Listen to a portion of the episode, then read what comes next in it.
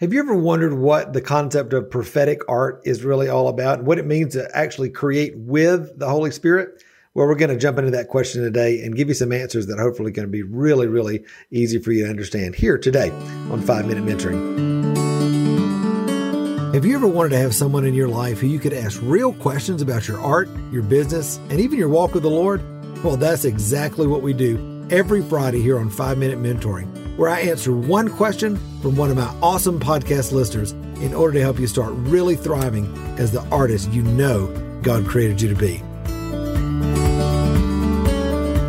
Well, hey, my friends, so glad that you are with me today on Five Minute Mentoring. Listen, one of the passions of my heart is helping to connect artists with the original artist, the creator of all creators, the living God. And uh, I love when people ask me the question, what it means to create prophetic art or what it means to create with the Holy Spirit, because it's a subject that I think is near and dear to the heart of God. It's near and dear to my heart. And yet there's a lot of confusion around it.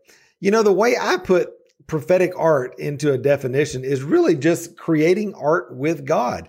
It's this idea that when you do the thing that God has created you to do as an artist and you invite Him into that process, His life, His light, the Holy Spirit begins to lead and guide you and move in and through the process. You're transformed because you're with Him. Your work becomes an act of worship as you're doing whatever it is that you do in the studio, whether it's like me, whether you make baskets or paint or create music or write books, or maybe you do pottery or in ceramics, or maybe you do jewelry, fiber, or whatever it might be, wood, turning on a, on a lathe. It doesn't matter when you offer that to the Lord, it becomes worship to Him. And the Bible is really clear that God inhabits the praise of His people. That is, when you're in the studio and you're worshiping God and you're you're offering what you do to him as an act of worship, his promise is to invade that space. His promise is for heaven to come to earth. His promise is to move in and through you, both to transform you and to use your life and the work that you create as this beautiful intersection point where he can speak to and move upon others, lead them, guide them, uh, just doing incredible things through the work that you create. You know, when I think about the idea of our work being prophetic, a lot of times people have all this baggage when it comes to thinking, well, gosh, how do I how do I know if if it's God or not? How do I know that I'm doing it right? And this is like a big thing. And listen, I always say that God cares much more that you create than what you create. And what do I mean by that? Well, what I mean is that I believe that as you step into the thing that God has called you to do. That is being an artist, being in the studio, showing up every day to do the work, increase your skills in larger capacity. As, as you do those things, God is glorified.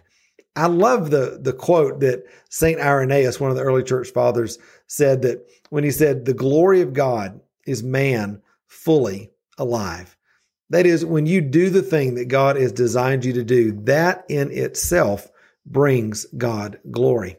And so, as you approach this concept of being filled with the Holy Spirit, cooperating with the Holy Spirit in what you do creatively, don't come into it with all this pressure of I've got to do it a certain way, and is this God or not, or or not God enough, or or, or you know, and do I have the the right thing exactly? Do I have to paint it exactly this way, or write the story exactly this way? Listen.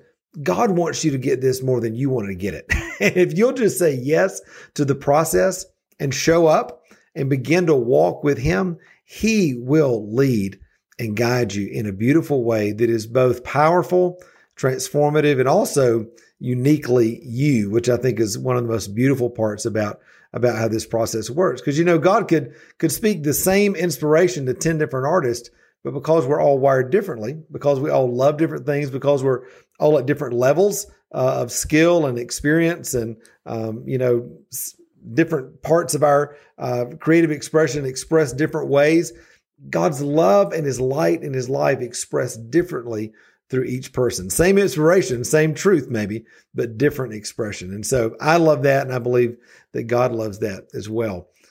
Friend, thanks a lot for spending some time with me today talking about prophetic art. If if you're wanting to learn more about what it means to be an artist who's creating with the Holy Spirit, let me invite you check out the resource that we're linking to right here in this episode. It's all about prophetic art, the biblical basis of it, other artists that are doing it, how God inspires you. It's a huge, huge resource that's going to be a big, big blessing in your life. Grab that today. It's absolutely free on my website. You can get it on the link right here at this episode. All right. Hey, thanks again for being here with me on five minute mentoring. And remember, until next time, you were created to thrive. Bye.